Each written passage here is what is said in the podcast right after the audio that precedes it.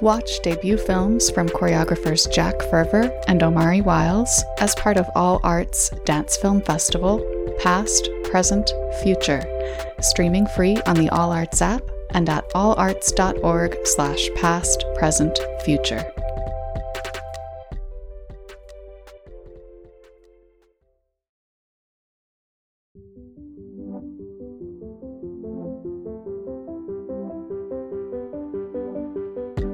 Dance friends. I'm Margaret Fuhrer, editor and producer of the Dance Edit newsletter and podcast, back with another interview episode.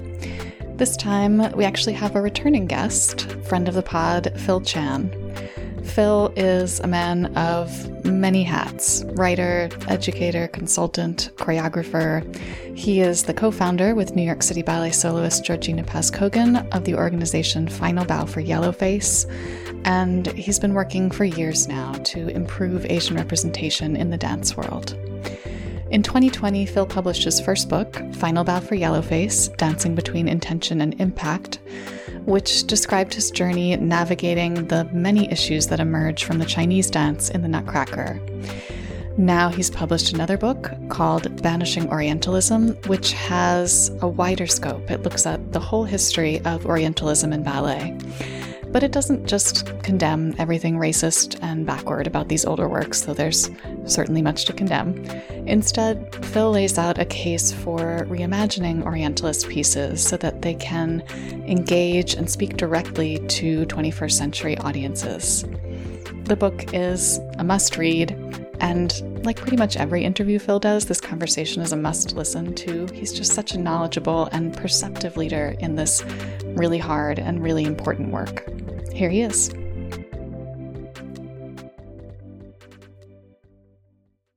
Hi, Phil. Thank you so much for, for coming back on the podcast. Of course. My pleasure. Thank you for having me. So, during our last interview, which was almost two years ago now, my gosh, what is time? We got into some of the ideas that you explored in your first book, Final Bow for Yellowface Dancing Between Intention and Impact. Now you have a new book, Banishing Orientalism, that essentially expands outward from the first. So, can you start by talking about the initial impetus for banishing Orientalism, where it grew from? Yeah, this book feels like the like Empire Strikes Back if the first book is Star Wars. It's just like a little, it's a little darker, it hits a little harder. Um, and it's there's a lot more research in it as well. Um, but it really came out of this experience I had at the Pennsylvania Ballet, where you know here is this like company that's trying to do La Bayadere, which is like the pinnacle of classicism. And it's like really this defining ballet for many companies that says like, we're of a certain caliber because we can do this well, mm-hmm. you know, and then that is like the gold standard. And to see that it was being presented for an audience with one of the highest South Asian expanding populations in the United States, and like that's the audience, the local audience you're trying to build. And so we have this majority white company not saying not diverse, but majority white company, um, pretending to be Indian people, you know, casually depicting, you know, Hinduism, Buddhism, you know, and, and, and also just like all of the exotic tropes that come with that. Just really realizing that, like, okay, so this is going to be a problem for our industry. Like, how do we save works like La Bayadere that have this intrinsic value, beautiful choreography, beautiful music, um, and is so important for the next generation of dancers to keep dancing right because if if you don't know where we've come from as a as a tradition how do we know where we're going how do we innovate in the art form and break the art form and push it forward if we don't understand our own past and our own cliches and where we've already explored creatively. So you know at the same time pretending that we present these works under the guise of tradition when we're trying to court a multiracial audience and present these works for a multi you know racial generation those two things aren't congruent right? So we can't pretend that our work which is from europe stays eurocentric. The, the creative challenge for our field is how do we expand into thinking for a multiracial classics while preserving the parts of the ballets that are a really important part of our heritage like the steps and the music. So that's inherently the challenge and i really like to think of this work as the opposite of cancel culture right? Because like if you're saying hey get rid of it we're losing so much but what i'm saying is hey we still can do it because we need the income from the audiences that are already going to buy tickets for it and let's use that money to commission a new work by an underrepresented choreographer. But that can be part of the ecosystem. There can be room for both, and we, we frankly need to. But how can we still shift these ballets to include non-Europeans, including white Americans. So the, the that was the impetus for the the book itself.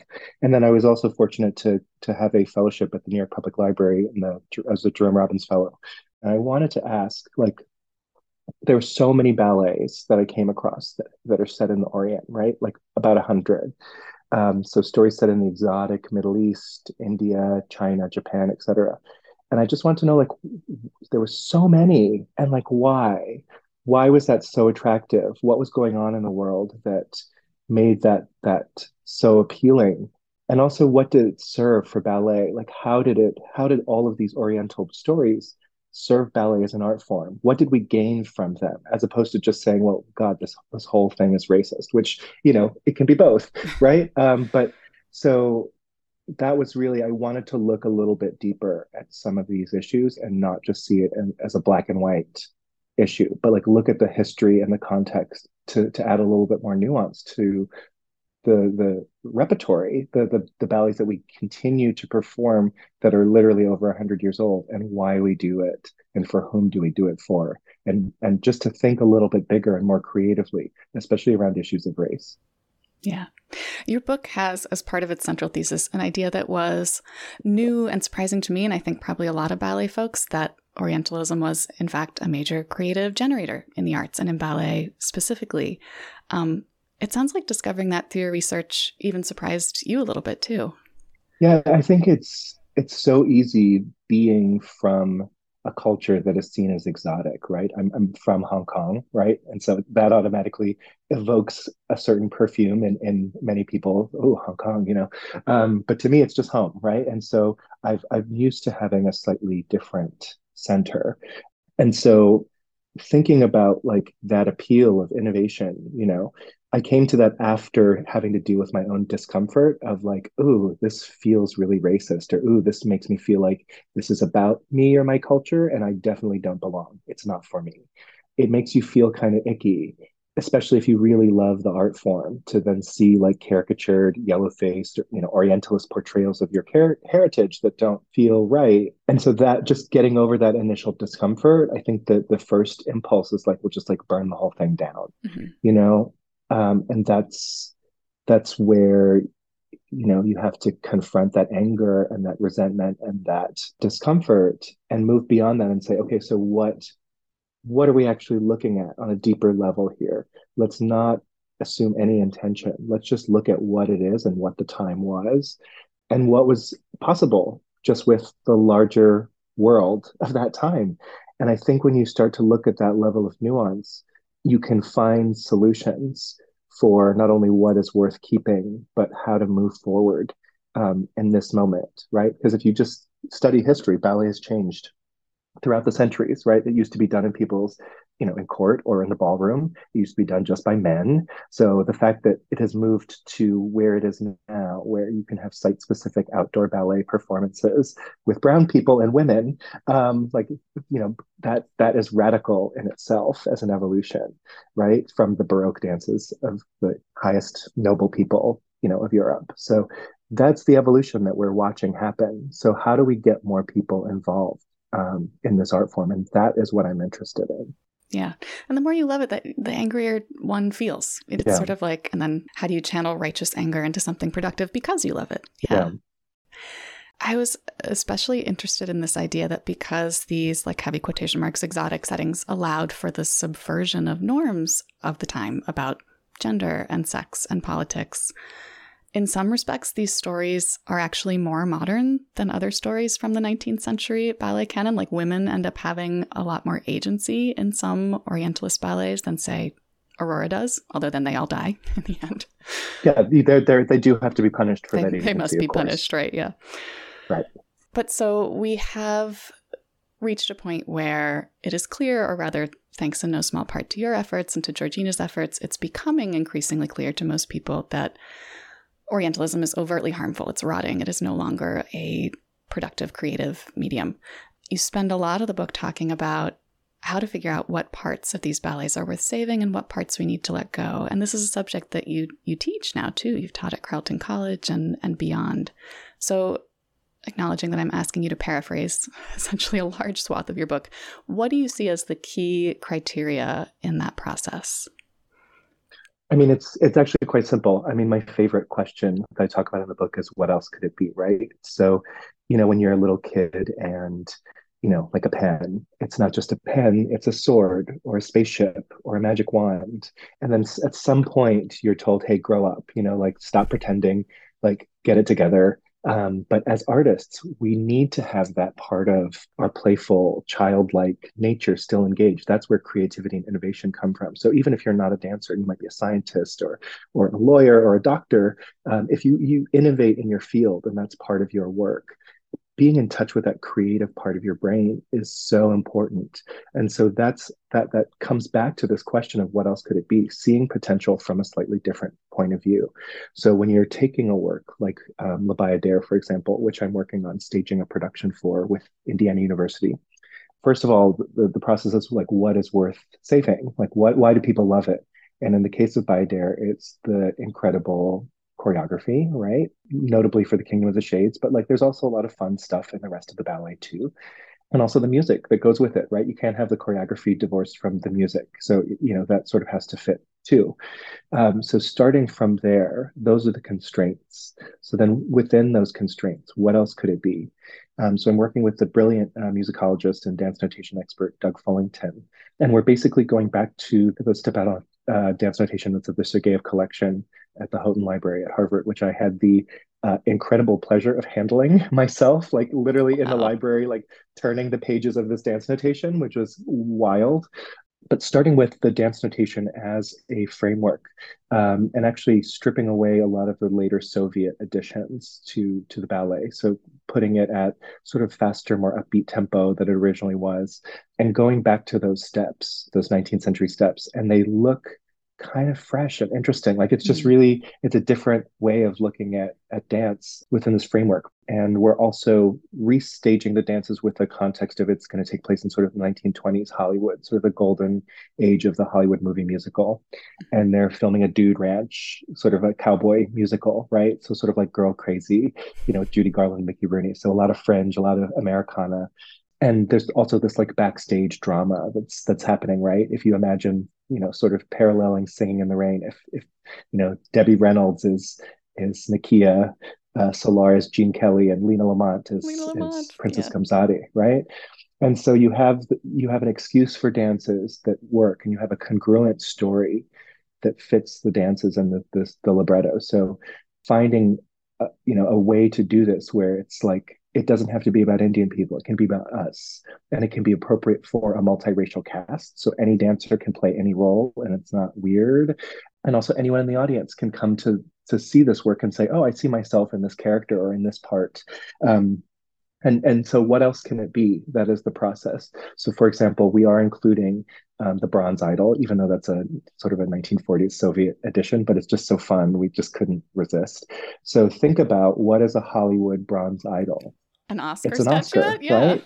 Right. Yeah. So we're going to have a dancing Oscar, and the the little children who usually dance around him in blackface, um, they're going to be little studio executives. So like little boys in tuxedos and like you know little mustaches and kind of doing these funny gestures and sort of dancing around the Oscar, and it it it has that impact of like wow, this is not only like beautiful fun dancing, but it's also like it's it's fun. It's supposed to be fun and like that's originally what it was supposed to be was it's supposed to be entertaining. And so we can also do that and still have the melodrama of the ballet supported.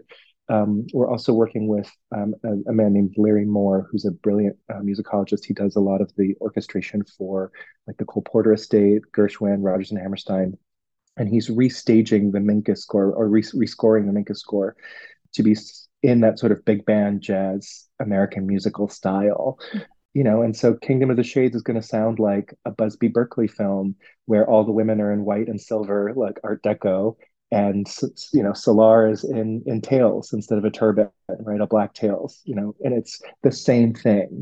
That's the, the impact on us when you see that is the same, and it's a way so that anybody of any race can play any part and it's not weird. And yeah, it's just a better way to keep the dancing alive. And that makes it exciting and fresh. And no one is canceling Petipa and, and Minkus. We're we're honoring what it is, but also making it part of ours. You know, and that's how we keep the, this art form alive, right? That's that balance. Um, you also mentioned in the book an idea that you have for reimagining Corsair, which is in many ways even more problematic. And I'm wondering if you can talk a little about that too, just because talking about these ideas for transpositions just illustrates all the ideas you get into in your book so directly. Right. I, I am I love Corsair. I I actually I love humor, and I feel like we need more of it in our art form, especially like coming out of this pandemic. Like, let's just Please let's laugh. like tell some yeah. jokes, right? Yeah, come on, guys. It's it's and if you look at ballet history again, like we have these like very serious ballets, like Giselle and, and Swan Lake, these sort of dramatic tragedies, you know, Romeo and Juliet. But like, there's also a side of ballet that is very camp very vaudeville, very sometimes stupid, like mm-hmm. slapstick. Like mm-hmm. it's it's entertaining and it's fun, and that's a part that we forget because sometimes those ballets aren't handed down. And Corsair is one of those ballets that is like it's supposed to be funny, it's supposed to be over the top, and you're seeing brilliant ballet, and that's the point. So starting from that place, we're actually look Doug and I are looking at what is it? It's sort of a harem fantasy, right? It's sort of like swashbuckling. So, like, what's our version of that? How do we make that about us? Um, so, our version um, takes place at the Miss Oceans beauty pageant uh, at the Pirates Cove Casino in Atlantis Beach, right? And so, this place is sort of a mix of Las Vegas and Monte Carlo. Um, you know, Atlantic City, uh, yeah. You know, Atlantic City, yeah. This sort of like this sort of casino town, and a beauty pageant is like such a great way to showcase all of these dances, right? You can have pink flamingo odalisques, right? You can have beauty queens, you can have showgirls, um, and you can also kind of roll your eyes at the whole thing and not take it so seriously, right? Like, you know, an odalisque finish her, finishes her variation, and she because she has to dance for the Pasha, who in our production is the owner of the casino and the organizer of the beauty pageant. Familiar character. Right. But also in our version, will be played by um, a woman so oh. it'll, but playing a male character, so in travesty. Um, so again, as a female performer, is able to turn up the sexism mm-hmm. and make it really crude. And we all know it's a woman, and it then becomes instead of like a judgment on Arab men and like saying like, oh well, here's a, he's a horny Arab and he he's expanding his harem because that's what horny Arab men do and that's why they're savage. Instead, it's a mirror on ourselves saying like, hey, men in the audience, don't be gross. Like we're laughing at the chauvinist, the entire audience. Gentlemen, don't be gross, right? And so you're taking this this sort of racist, sexist depiction from the 1870s, and suddenly it's it's about us and the jokes on us. And it's also fun and funny and uncomfortable. And all of those things can happen at the same time. And that makes interesting art, right? Um, so really going for that that that camp factor. But yeah, they're they're pirates. So what are they? They're you know they're sort of gangsters and beauty queens and showgirls and there's speedboat chases and jewelry heists and you know like everything you'd expect in that story which is exactly what le corsaire is yeah. as a work and so honoring that but also saying avoiding the the idea of saying like okay well you know, here, here we have Misty Copeland, the first African American principal ballerina dancing the part of the Happy Slave on Juneteenth, you know, at America's national company. Like, let's, let's, that doesn't, see, that's a clear example that it doesn't work for a multiracial audience when we do the Eurocentric version. That doesn't work for us. It doesn't work for white people in America either. White Americans who are not, who don't identify as Europeans, right? I'm, I'm German, German American, I'm Irish American but I don't identify as European, right? So let's stop pretending. Let's make this work about us if we want it to survive for us. Mm-hmm. And and in doing so, bring it sort of in line with a lot more of the other contemporary art that's happening. I mean, social commentary cloaked in humor. That's a mode that we see all over the cultural content we consume now. since now. the dawn of time. But it's like we've forgotten Right. that ballet can do that and is actually really good at it because it's naturally there are elements of camp inside of ballet. And there's no words. Yeah. So like it's not I'm not I'm I'm not saying it, but I'm saying it. Right. because there's no words and you, whatever meaning you attach to the gestures the phrases that's how it works right so one example of that is um, in our Bayadere. Um, you know there's a scene at the at the top of the opera or at the top of the ballet where Solor points to his heart and he points to the heavens with two fingers and Nikiya sort of grabs his hand and is kind of shy about it and like if you do not know ballet what does that mean No idea what's what does that on. mean? Yeah. And then, and then now I'm sitting here and I'm thinking, God, everybody else in the audience is sort of nodding along, and I don't know what it means. And I must be stupid, and I'm the dumb one. And oh my God, now I've I'm worried about being the dumb one. I've now missed 10 minutes of the ballet because I'm sitting here worried that I didn't get it. And now I really don't get it. And who's this person now? Like, oh, I should just leave it intermission. I'm just so Right, embarrassed, and this is not for me. Right. Right. And literally in our Bayadere, Saul goes up to Nikki and he gets down on one knee and he pulls out a ring and he proposes to her. He says, like, I'm gonna love you forever. And she blushes, but you know, she's like she's being proposed to. And everybody audi- in the audience gets that, Mhm. gets that gesture. It conveys the same meaning. And it's not from this archaic mime that only a few of us who've studied it and who go to the ballet a lot and you know probably read through a program or figured it out um, we're the only people who get it um, when it's such a universal feeling we're trying to get people to feel right and so we have to meet our audiences in a place that they will really understand the stories we're trying to tell Mhm.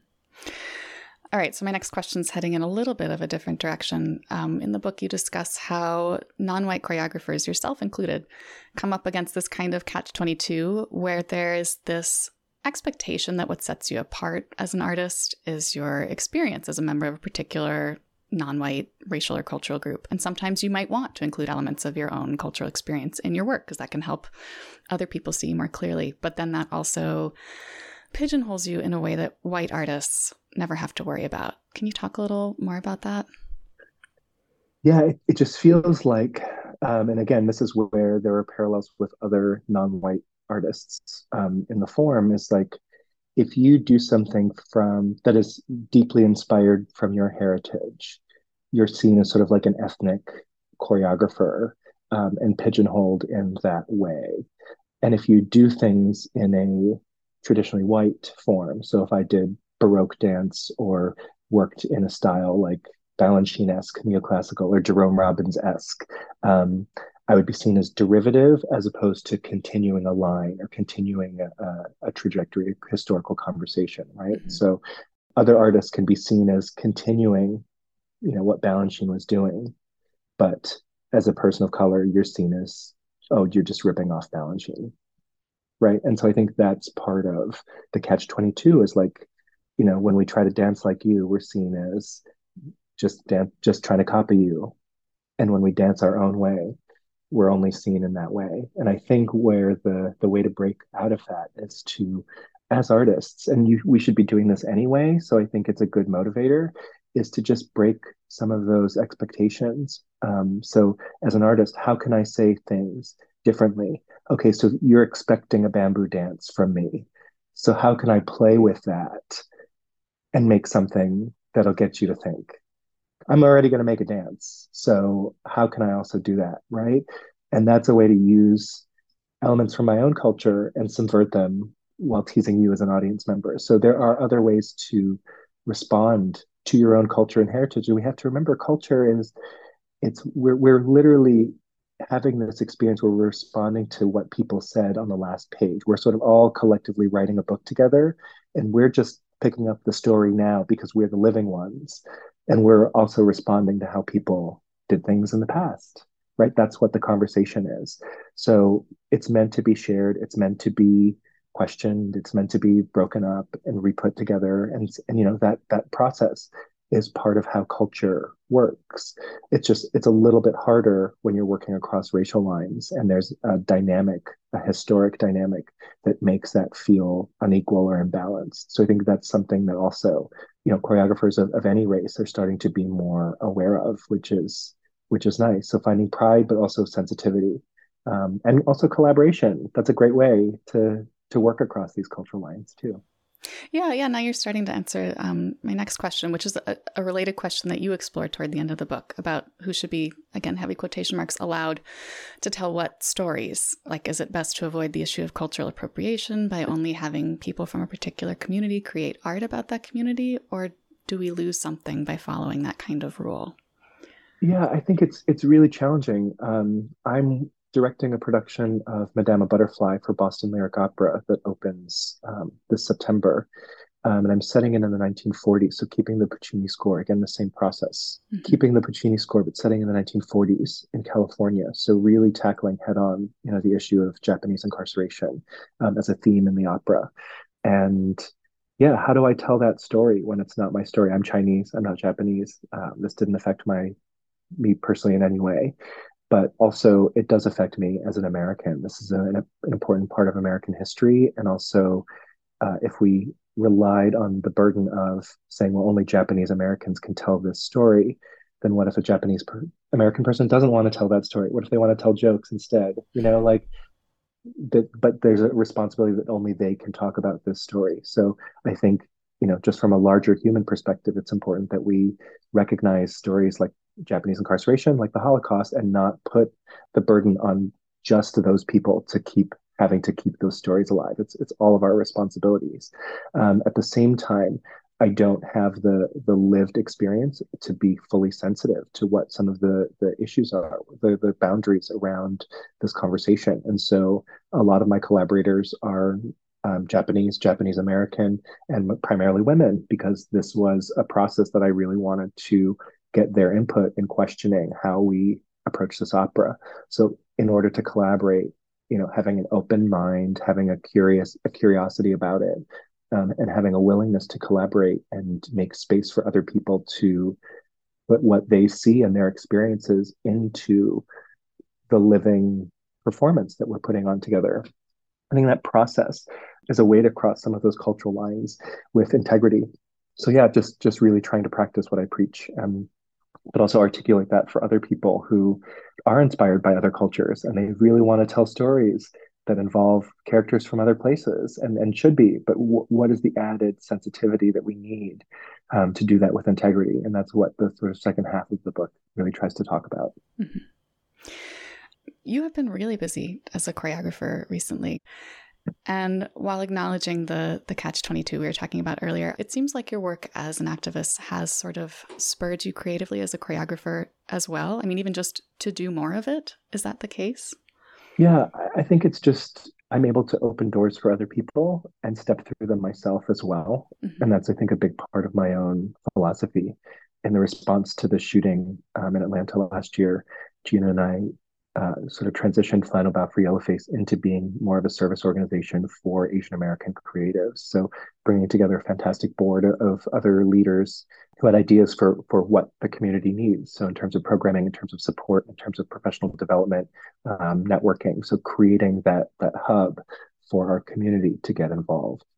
And so that's that's sort of the the foundation of our work. You know, getting getting commissions for Asian choreographers. You know, there were very few choreographers uh, of Asian descent for many of the major ballet companies. Now, many of them have, within the last five years, have now hired their first, sometimes their second Asian choreographer. Uh, many of them women, which is really great. So, you know, my own work. There's some things that I can say you know in books um, some things now i'm saying in opera um, and some things that come out in, in choreography and um, it all revolves around the same theme of shifting this art form for more people? And what does that look like? So uh, you know that's the common thread in all of my work um, whether it's dance whether it's you know operas and whether it's it's writing. That's that's the question because that's what i see as how we keep this form alive for the next generation. We have to also evolve it. There's often a sort of stiffness to discussions about race and representation. Like people tend to treat the subject with great formality to avoid any perception that they're being disrespectful. Um, but I love the playfulness and humor in your book. I mean, just like we need more playfulness in ballet on stage, we need more playfulness in our conversations about it. That was my read on it. But can you talk a little about why you why you made that choice? Yeah, I think it's there is a heaviness to race, and so it's it's not that it's not serious, but it's hard to listen when it feels heavy. And so, can you achieve the same goals with humor instead, or with a lightness?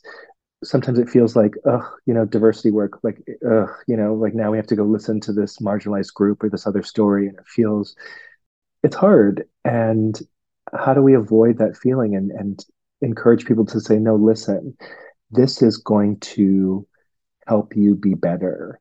This is going to make you a better listener. This is going to make you better at your job you know more efficient better at dealing with people better with dealing with customers. Like this is an opportunity. This is a chance for creativity right? What if we framed it that way? When you're also in this mindset of heaviness or or scared you're scared because you don't want to say the wrong thing you don't want to be canceled. You aren't open-minded you're not creative you're not listening as well you're not as able you know as malleable you know able to learn able to absorb able to change um, as if you come to an open place right? And you know if dancers know this as performers right? Like if you are stiff and and and tight and and clenching you're not going to have a beautiful show right? Like the, so much of our work is about loosening and stretching and expanding and being open. Um, and so that is the approach that it takes to have these conversations. And so humor is a great way to disarm people. It's a great way to be vulnerable um, and share vulnerability which is what it takes to be a better listener and to do this work. So that's that's what i try to to, to do. If i can put that in writing you know it makes it a lot easier. That's my approach. That's what i'm trying to do.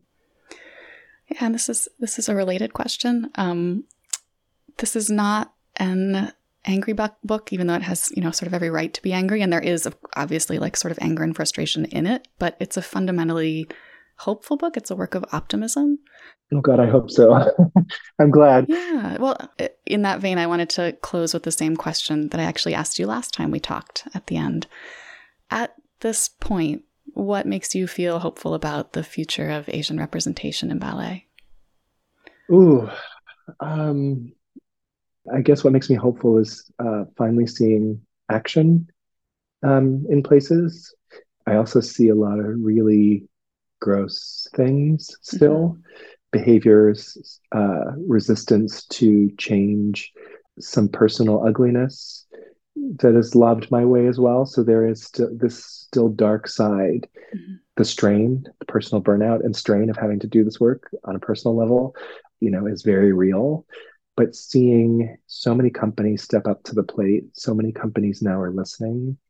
The next generation of dancers are listening and they're asking questions and they're seeing the problems and they want the vocabulary and they want the tools to have these conversations. How do I talk to my director about this? I know this is racist or I know this this this doesn't feel right or I don't know how to talk about this. So to put some of that into words and and know that that's hopefully making a difference is hopeful. But, you know, we're seeing more Asian choreographers. We're seeing less interest in the Orientalist rep. I mean, our production of Bayadère is the only production in North America since 2020, mm. right? So, like, it, it, you know, it's otherwise canceled, you know, except we're trying to do it. we're still trying to do it, you know, and so, um, again, coming back to this opposite of cancel culture, but being given the opportunity and the resources and the time for people to say yes we're listening and we're going to make space for for asian artists in this art form as well and not just do yellow face and the nutcracker. I mean that's that was the first step. That was the the the sort of lowest hanging fruit. But now really looking at orientalism you know in this way this compound history and seeing so clearly that like if our art form can really embrace diversity, there's so much creative potential for audiences, for new forms, new films, VR, new ways of, of building audiences, new places for dance um, that we might not have ever dreamed of if we are stuck in the opera houses of Europe mentally. Right. And so I'm seeing that change. I'm seeing my community have more opportunities, and I'm seeing a community coming together around this work in a way that I don't think the Asian community has before. So just like I'm in the trenches with so many other people who have taken this so deeply as part of their work. That gives me hope is this this community. So yeah, thank you for having me, Margaret. yeah, well, thank you so much for coming on. Um, in the show notes, we'll of course include all the information about how to get a copy of Banishing Orientalism and some information about all the many projects that you mentioned over the course of our conversation. Um, if this is your Empire Strikes Back, is there going to be a Return of the Jedi?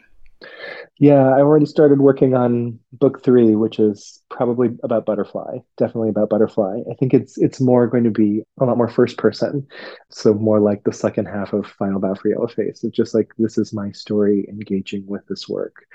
So probably a little less history. So might be might might, might be a little faster. This book, Banishing Orientalism, took two and a half years. So this is definitely um, going to be a lot more fun. I'm really looking forward to reading that. Thanks so much, Phil. Yeah, thank you, Margaret.